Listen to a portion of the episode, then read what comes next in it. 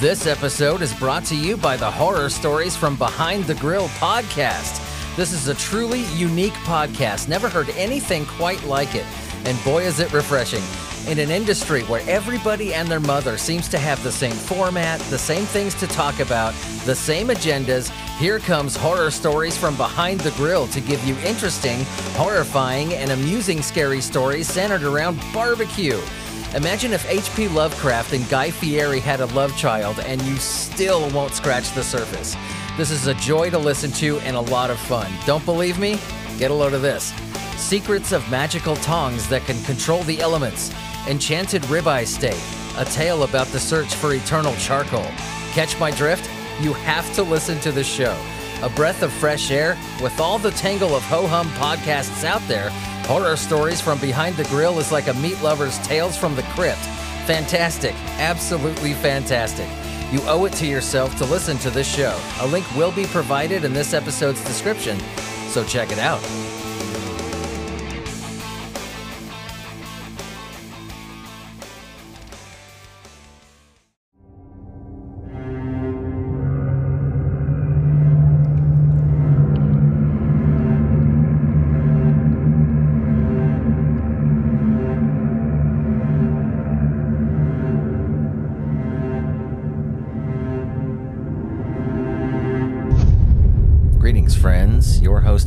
Host, Billy Dean Shoemate and welcome back to another episode of Strange Places. This, uh, first of all, you know, I got to give a shout out. I was contacted by a cat named Saul Dunez, and he told me that he had messaged me months ago on Spotify. Didn't receive a reply. He thought it didn't go through, you know, what have you. Fan of the show, and suggested this, uh, what we're going to talk about today based on the title, you know what I'm talking about. La Zona del, Cien- La Zona del Silencio. Silencio. And if I pronounce anything weird going forward, there's going to be a lot of Spanish pronunciation. I grew up in Southern California. That's the extent of my Spanish. I know how to curse at people. Um, I know enough Spanish to order a beer, ask where the bathroom is, and ask the nearest stranger what time is it, and if they could help me find my pants which really are the only phrases an American tourist needs to know how to say in Mexico. the only ones I found useful anyway. But uh, he, Saul Dunez, he reached out to me, said, Hey, I'm a fan of the show. Have you heard about the Zone of Silence in Mexico? I was like, Yes, matter of fact, I have. It's crossed my desk, uh, it's crossed my ears, my brain a few times doing the show, and um, it's a really interesting one. I did have other stuff planned, and I did have other shows planned, but this one, ever since uh, Saul mentioned it, I uh, yeah, I just found it so interesting and fun. Plus, when one of you suggests us a show. I don't want you to have to wait weeks and weeks and weeks to hear, you know, what you've suggested to hear a shout out. It always warms my heart to hear from, and we'll get into it in a second, but I just got to say this, you know, it, it, really warms my heart whenever I hear from a fan of anything, from my music to my books to my painting. I do all this stuff. The stuff that I do, I mean, the writing, the recording music, and all that, these are very solitary activities, you know, especially the, the podcasting. These are things that you do pretty much all by yourself and like writing, I mean, that's a solitary activity. I write novels. I mean, some books take months. I had one that took years. And you release the stuff and you throw it out there, and there's an awareness that real human beings are taking it in and checking it out and liking and, or disliking it or, you know, what have you. But um, when you hear from somebody who's a fan of whatever you've made, it just uh, it, it brings that reality back that I'm just not recording this and throwing it into the ether, you know, that, and I could see from the analytics, I mean, obviously it's not all bots that are listening to this. And, you know, me and my girlfriend finally got to the point with the podcasts. Um, and I'm not, I'm not joking with you. I mean, we're, we, it's changed our lives. We've gotten to the point where, um, you know, one of us can quit our job. That, that that's amazing and I have you guys to thank for that. But when I hear from, you know, a real human being, a fan, that just, I don't know, just makes it more real to me. You know that you never know who's listening, and I'm deeply appreciative and humbled by that. So, with that said, um, I believe through Spotify. You can make comments on here. What do you think about the show? Leave me comments if you want to hear about a local place where you're at. I'll do some research on it. Um, you know, if uh, you want to hear about a certain thing, I haven't. There's my watch. Sorry. uh, if you want me to talk about a certain thing you haven't heard about on the show yet, if you have any suggestions, hit me with it. Either message me via Spotify or and I'm sorry, uh, saw that it took months. Spotify really stinks as far as uh, notifying me when people send me messages about the show, and it happens so infrequently. Most people, you know, just listen. So I appreciate you taking that step and actually shooting me a message. Uh, but Spotify really sucks at notifying me of those, and I'll try to be more. Um, I knew that going in, but you don't, you know, as a podcaster, you don't expect, you know, messages to to come in like you sent me, and I'm very, my heart is very warmed by that. So I'll, I'll be uh, I'll keep a better eye on Spotify. And you could also message me on my website, asylum817.com. That's asylum817.com. Uh, yeah, give me suggestions if you have them. Let me know what you want to hear if we haven't talked about it yet. So this is a special episode dedicated to Mr. Saul Duniez, and I hope that I do this one justice. Today we're going to talk about La Zona del Silencio. Oh, I said that one a lot better. Mexico's Zone of Silence. Pretty, pretty amazing place. Let's dive. If you look at any headline, it'll say the Zone of Silence. Radio signals fail, meteorites crash. The Mexico Bermuda Triangle. But there's a lot deeper stuff going on here than just that. So let's dive. there's an area in the Chihuahuan Desert in northern Mexico where radio signals do not work. Compasses go haywire when placed near stones on the ground. It's called the Zone of Silence.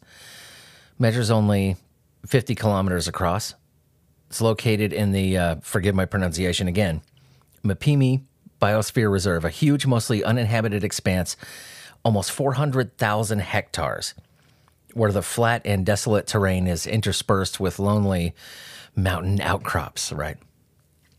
And the reason I'm using, you know, things like hectares and kilometers is because, you know, this podcast is listened to worldwide. And uh, not all my listeners are here in America. So if you're from the good old US of A, do the uh, conversion yourself. It's quite, quite a large place. Benjamin Palacios he was recently uh, he's an inhabitant of the area recently did an interview that i watched extensively. And i gravitate towards this because it's one of the few like real interviews out there about the place. He said in an interview with a online website the zone is my passion.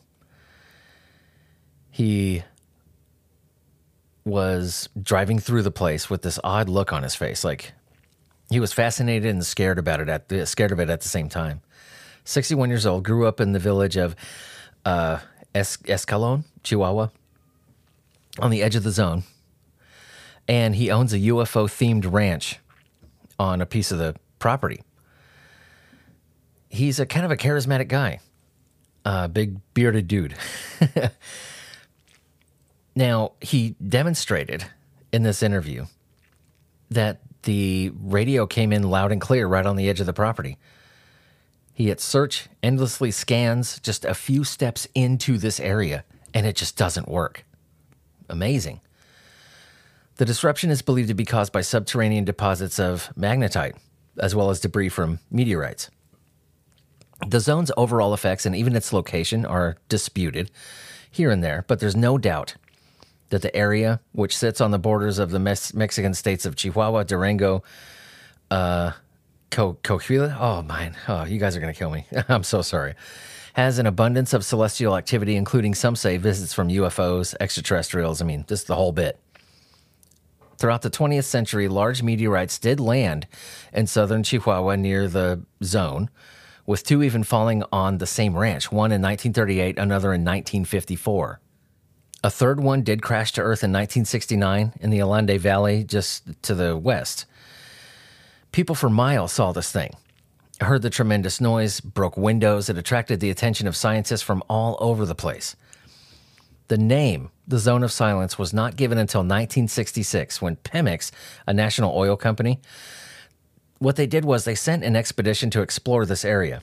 The leader, Augusto Harry, Augusto Harry de la Peña, was frustrated by the problems he was having with his radio.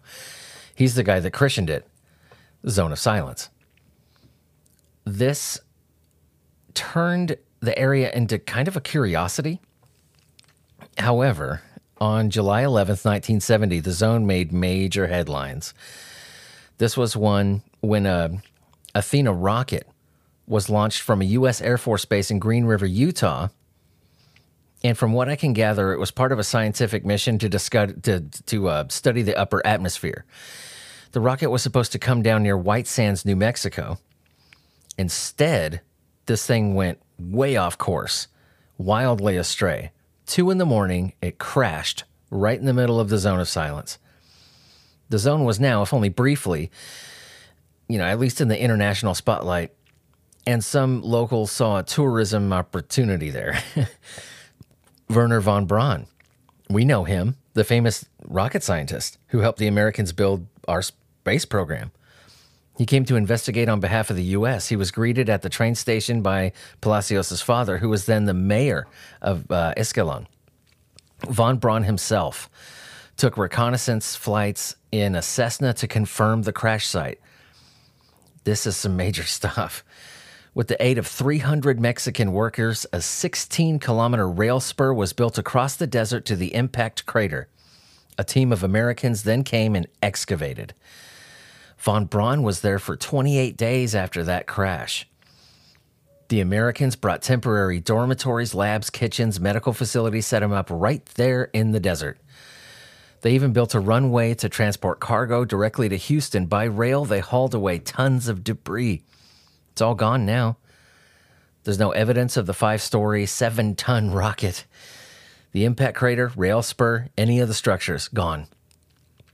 However, the rocket crash sparked interest in the area, and a few years later, the Mexican government created the Mapimi Biosphere Reserve.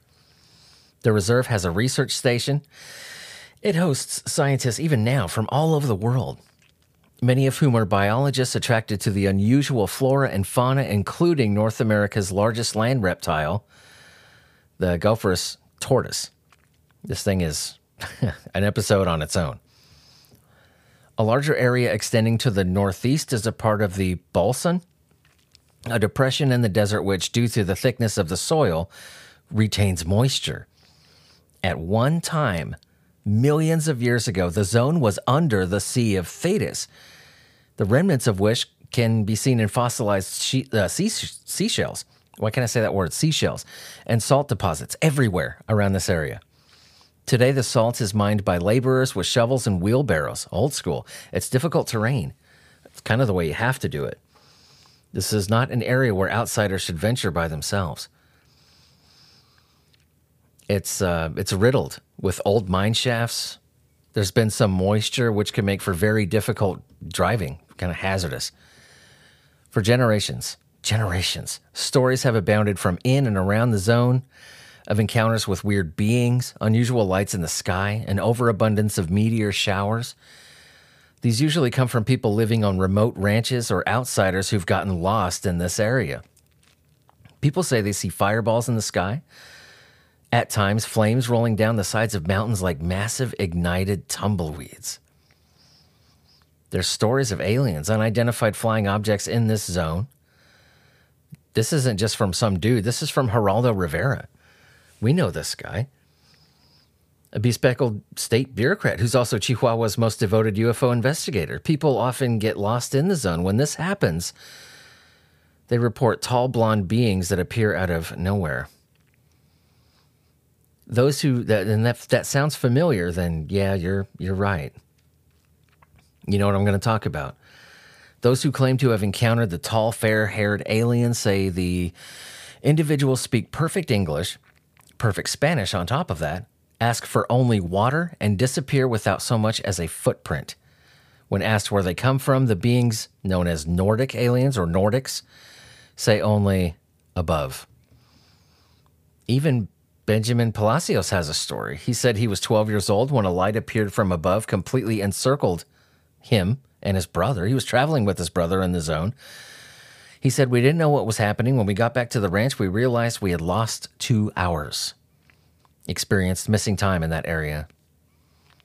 And theirs isn't the only experience of missing time as well. Palacios' dream is to capitalize on the supernatural intrigues and turn the zone of silence into a tourist mecca with people staying at the ranch, taking guided tours. Now, he has his detractors as well, even in his home country. The area attracted hordes of curious zoneros seeking aliens, paranormal experiences, but few tourists come to this part of Mexico now. And it's mostly largely due to the deteriorating security situation. If they ever come back, he said he wants to build eight small cabanas, each named after a planet in the solar system. This old boy's got plans.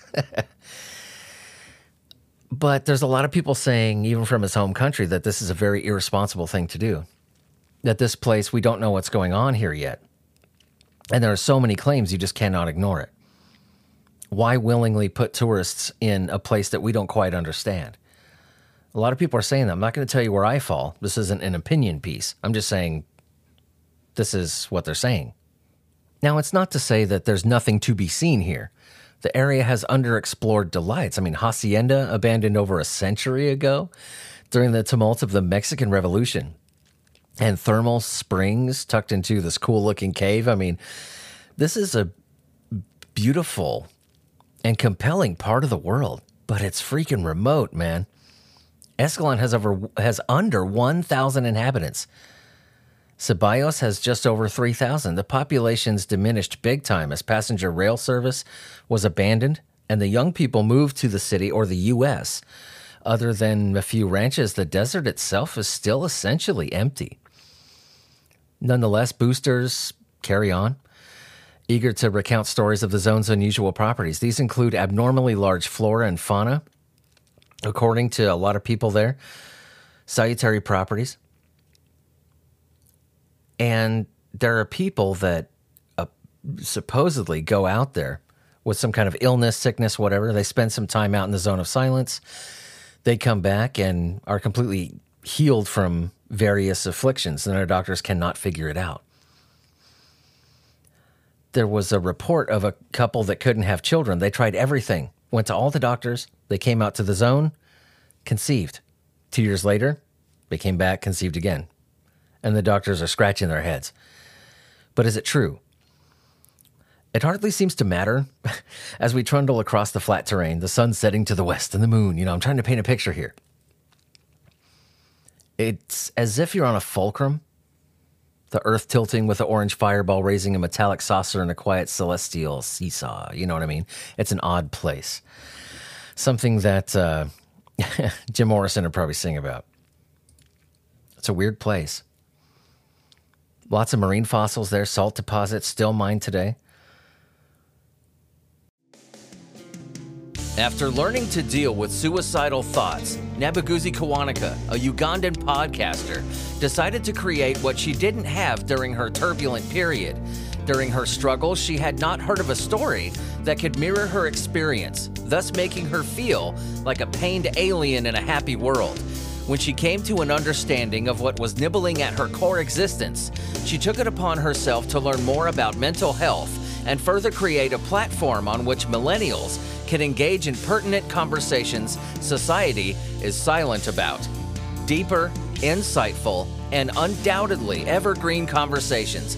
Hash Time with Nabuguzi Kiwanuka is a weekly opportunity to create mirrors through which African millennials can see reflections of themselves in the stories shared and windows through which we can see the worlds of others. I will provide a link in this episode's description with a ton of links to hear the show, so do me a solid and check it out. Now, this is not in the script at all, but I'm saying it anyway. Hopefully, the host will not mind. The world needs more podcasts like this worldly, positive, and professionally delivered. I really enjoyed listening to this thing, and I know you would too. Check it out.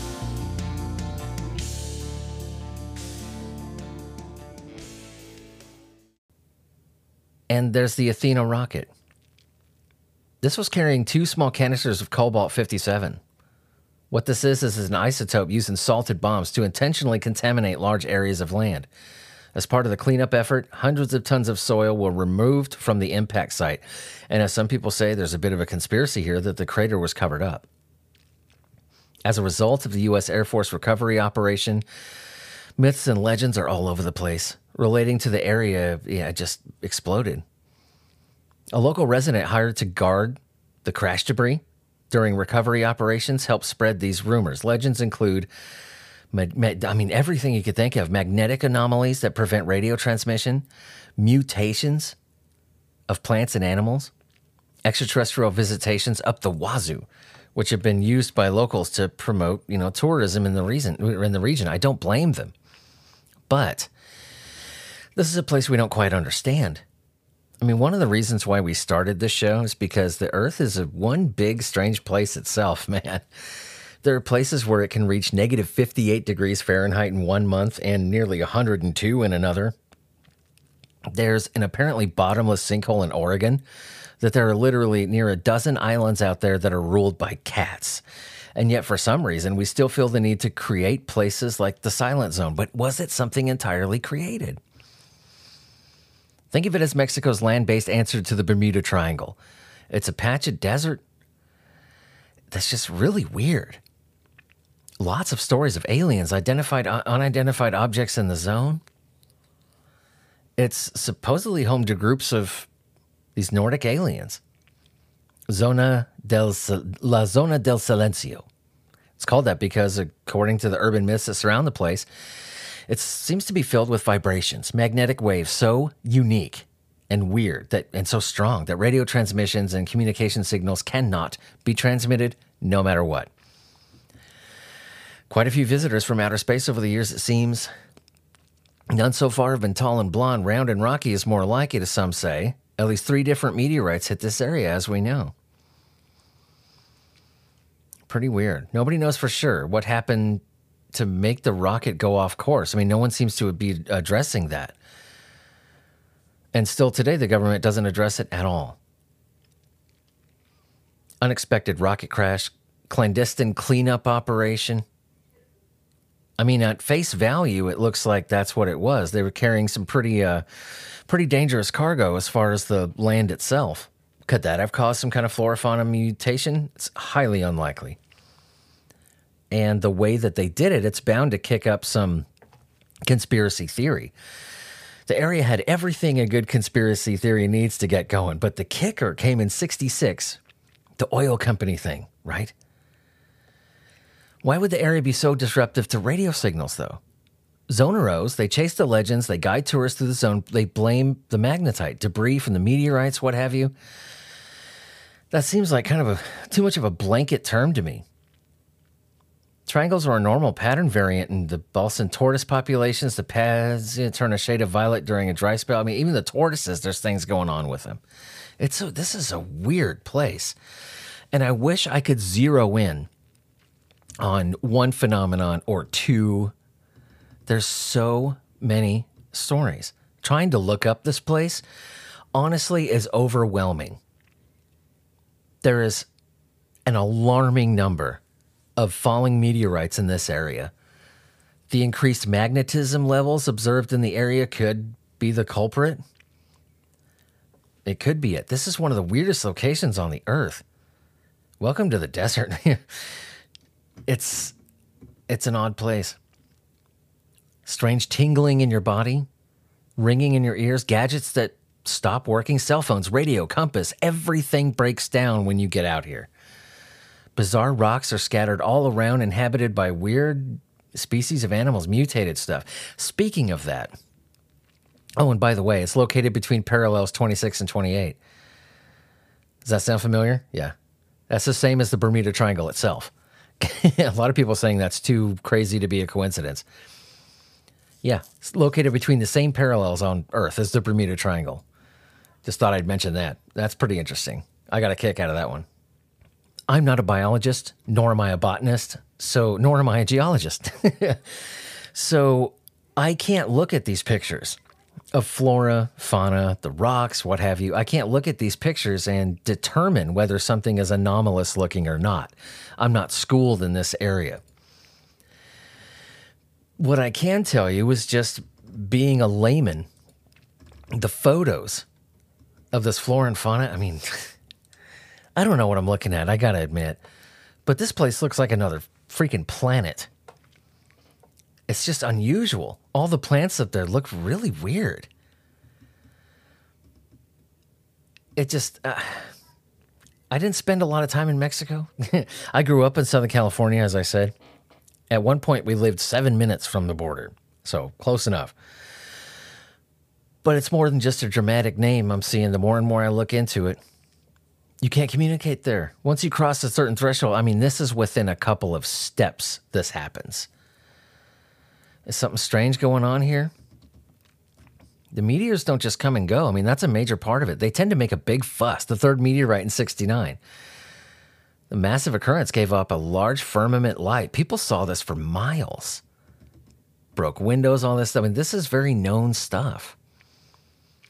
The theories are very specifically related to alien activity, though, first and foremost. One story tells of a car full of conspiracy theorists shopping, uh, stopping a local on the road and asking him where to find the zone of silence. This person responded by telling them to drive up ahead and look for the place where Martians jump from one side of the road to the other. They continued on their way and they reported seeing it for themselves. What a weird mental image that is. These Nordic aliens, and we've heard the stories before. These supermodel looking creatures with huge almond shaped eyes, absolutely beautiful, blonde looking, Nordic looking people. Travis Walton, who we'll talk about eventually, who wrote the famous Fire in the Sky book. And if you've ever seen the, the movie, now, the movie took quite a bit of liberties, but it's a movie. You have to make it entertaining. And me being an author, um, I've experienced this before, and I used to bitch at it a lot, but I, I get it now. Uh, a book and a movie are two completely different forms of uh, entertainment, and it's very rare that you can even create a film that is going to be just like the book. I mean, it's impossible. I, I realized that firsthand pretty quick when the director kept having to change all this stuff. It's because you can invent with words that you can never do on film. I don't care how good technology gets. But we all, I mean, that Nordic kind of alien thing, which was completely written off in the Fire in the Sky movie, but Travis Walton, he um, explained these kind of extraterrestrial beings in great detail. So did people like Whitley Strieber. And if you don't know who Whitley Strieber is, he's the guy that wrote the book Communion, very famous tale of alien abduction, alien visitation, came out in the 80s, also became a film. Uh, not going to talk about that movie. Although I, how, as much as I love Christopher Walken, I mean, they, they took some liberties there too. Communion was a trippy film. I watch it just for the, the curiosity but it's nothing like the book. The book is uh, possibly one of the most terrifying things I've ever read. And in recent years, I've come to question a lot of things that Whitley Strieber is saying, especially after The Key came out. I mean, there's some times where I just sit back and go, oh, okay, come on, come on, Whitley, give me a fucking break. But can we know for sure? No. All we know is that these different species of alien are reported, and a lot of them are reported here. In addition to exploring areas where your cell reception will get absolutely scrambled, it seems to really spike at that hacienda area. Mutations. Beautiful purple cactus that I'm looking at right now. This thing doesn't exist anywhere else in the world. This desert tortoise, nowhere else in the world. This tortoise is North America's largest land reptile, endangered, can only find it here, period, in this area. There's thermal springs. There's a lot packed in here. In addition of all the rumors of aliens, the scrambling of technology, Bermuda, Bermuda of, Triangle of Mexico. Oh man, there's so much to unpack here. I'm looking at all of these amazing photographs. Like I said, I'm not a biologist, I'm not a botanist, I'm not a geologist. I just can't get over this. This place looks like it does. It looks like a different planet. You could put this in a science fiction novel and it wouldn't look out of place. I'm not screwing around. Amazing. But you're here for the meat and potatoes, aren't you? So let me give you some more. On October 13th, 1975, Ernesto and Josefina Diaz drove to the zone of silence to collect rocks and fossils, as most people do. After some time, they noticed a thunderstorm heading their way. They packed their gear as fast as they could, drove away, but they couldn't outrun this storm. The vehicle got stuck in the slushy desert sand. They could not get their car out of the mud. Then, suddenly, from absolutely nowhere, two figures approached and push, pushed their vehicle out of this muck. But when they got down to thank them, they had completely disappeared, leaving zero footprints. On the evening of September 1976, the residents of Caballo saw a large object hovering in the air. Lights surrounded this thing, and a deep humming sound was heard from the strange object. 1976, the very first photo of a UFO that landed near a magnetic hill was snapped by a person who was visiting this area. The photo shows a shiny silver object hovering in the air. As the object rose into the sky, the person could t- take more pictures of the object. Ruben Lopez, you'll see his name a lot. He was driving through the zone of silence to visit a relative who stayed in Ceballos. As he was driving, he noticed that the engine began to stall. Suddenly, he saw five small figures standing along the roadside some distance away. He noticed that the figures wore silver suits and helmets. As they approached the van, Lopez switched his engine into neutral. When he turned the engine to neutral, the strange figures disappeared into the desert. After this, the engine started functioning the second they were out of sight. Ugh. Rumors of ancient ruins that pose a complex puzzle to archaeologists, man. The origin and age of the ruins could not be determined and remain a complete mystery. However, archaeologists are sure that the ruins belong to an ancient observatory built thousands of years ago but just like everything in the zone of silence, we aren't sure. I am glad that this one was suggested to me. This, like I said, this one's passed through my desk, I don't know how many times. And I was eventually going to get there, but I'm glad this one was suggested to me because this one's kind of a challenge as me, you know, to me as a host, because there are so many stories. And our thing on this podcast is we have the question and we use our common sense to try to figure these, these things out. Now, I'm no dummy. I know that the more this podcast goes and the more we talk about stories like this, things that you really just there's no evidence for. It's all hearsay. It's all, you know, there's, but there's so much going on. You cannot dismiss it either. And I know that, you know, we're going to get to local stories and smaller stories, and we can't get to where we can debunk or prove. We just have to report on it, you know? We're going to get to places like that, like Zona del Silencio, you know, kind of this is one of them. There's almost too much to unpack here. Story after story after story, interview after interview, YouTube video after YouTube video, book after book. It's incredible how many stories are coming out of this place. Yeah, people are, some people are just freaking nuts and they want to be part of a legend. You know what I mean?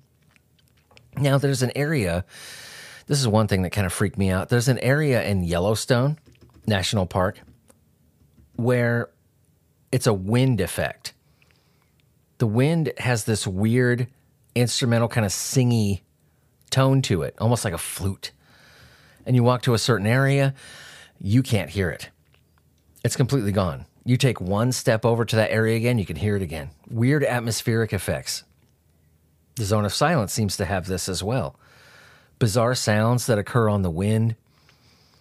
And then you take a couple steps away, it's gone. Take a couple steps away, it's a completely different tune entirely. Sounds like music. Every time I turn around, I hear of a different phenomenon with this place. I look at photos. Yes, there is an explanation for this. There's an explanation for everything. But let me pose something to you, okay? And I'm just going to leave it at this. Maybe some truths are in the eye of the beholder. And maybe some explanations are not of this world. So I think we're just going to leave the zone of silence with that. There's too much going on here. We can get individual stories and prove them or debunk them, but we want to look at the zone of silence as a whole. We don't know what the hell's going on here. It's a place I've always wanted to check out. It's a place I've always wanted to go to. But uh, the more I read, the more I kind of don't want to. it's uh, very interesting to talk about. And it's one of those that we can't prove or debunk, you know, unless we're looking at individual stories, which we might get to eventually. But yeah, uh, look it up yourself. It's uh, very, very interesting. I could talk about the zone of silence all freaking day, man. I really can. I can make this episode hours long. I want to stick to our time format and not waste your time. Well, it wouldn't be a waste of time, really. I mean, I, I could. I could talk about this place all day. But uh, we're going to leave it there.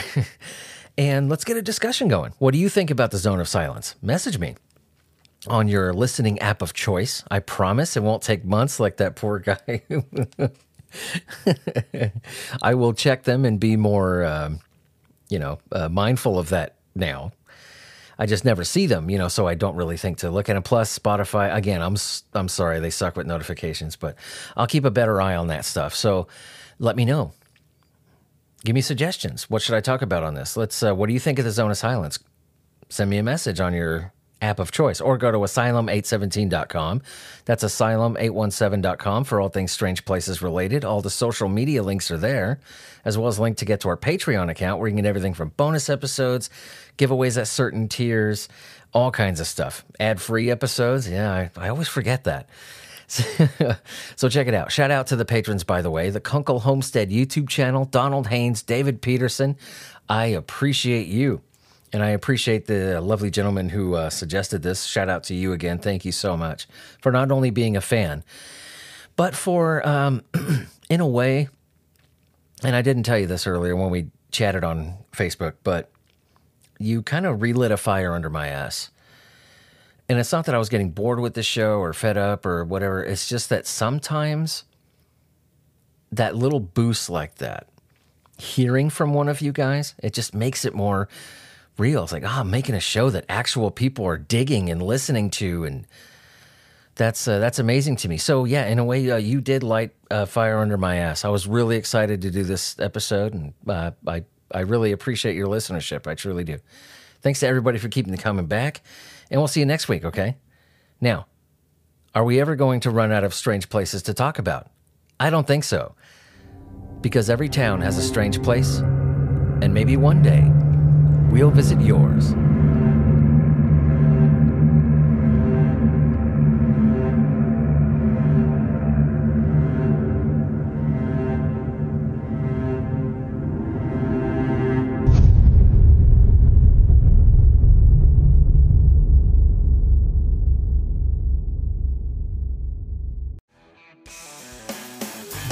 Feel like you're navigating through your 20s without a map? Do you want to learn more about lifestyle, wellness, entrepreneurship, and everything else that comes with being a young adult? Then you need to listen to the All the Things podcast. Sophia Merlo is the host of the All the Things podcast. She talks about all the ups and downs of life in your 20s and brings you expert advice, real life stories, and practical tips to help you thrive in all areas of your life. Join Sophia every Thursday as she explores the world of lifestyle, wellness, entrepreneurship, and everything else that comes with being a young adult. Listen to all the things on Apple Podcasts, Spotify, or wherever you get your podcasts. A link will be provided in this episode's description, so check it out.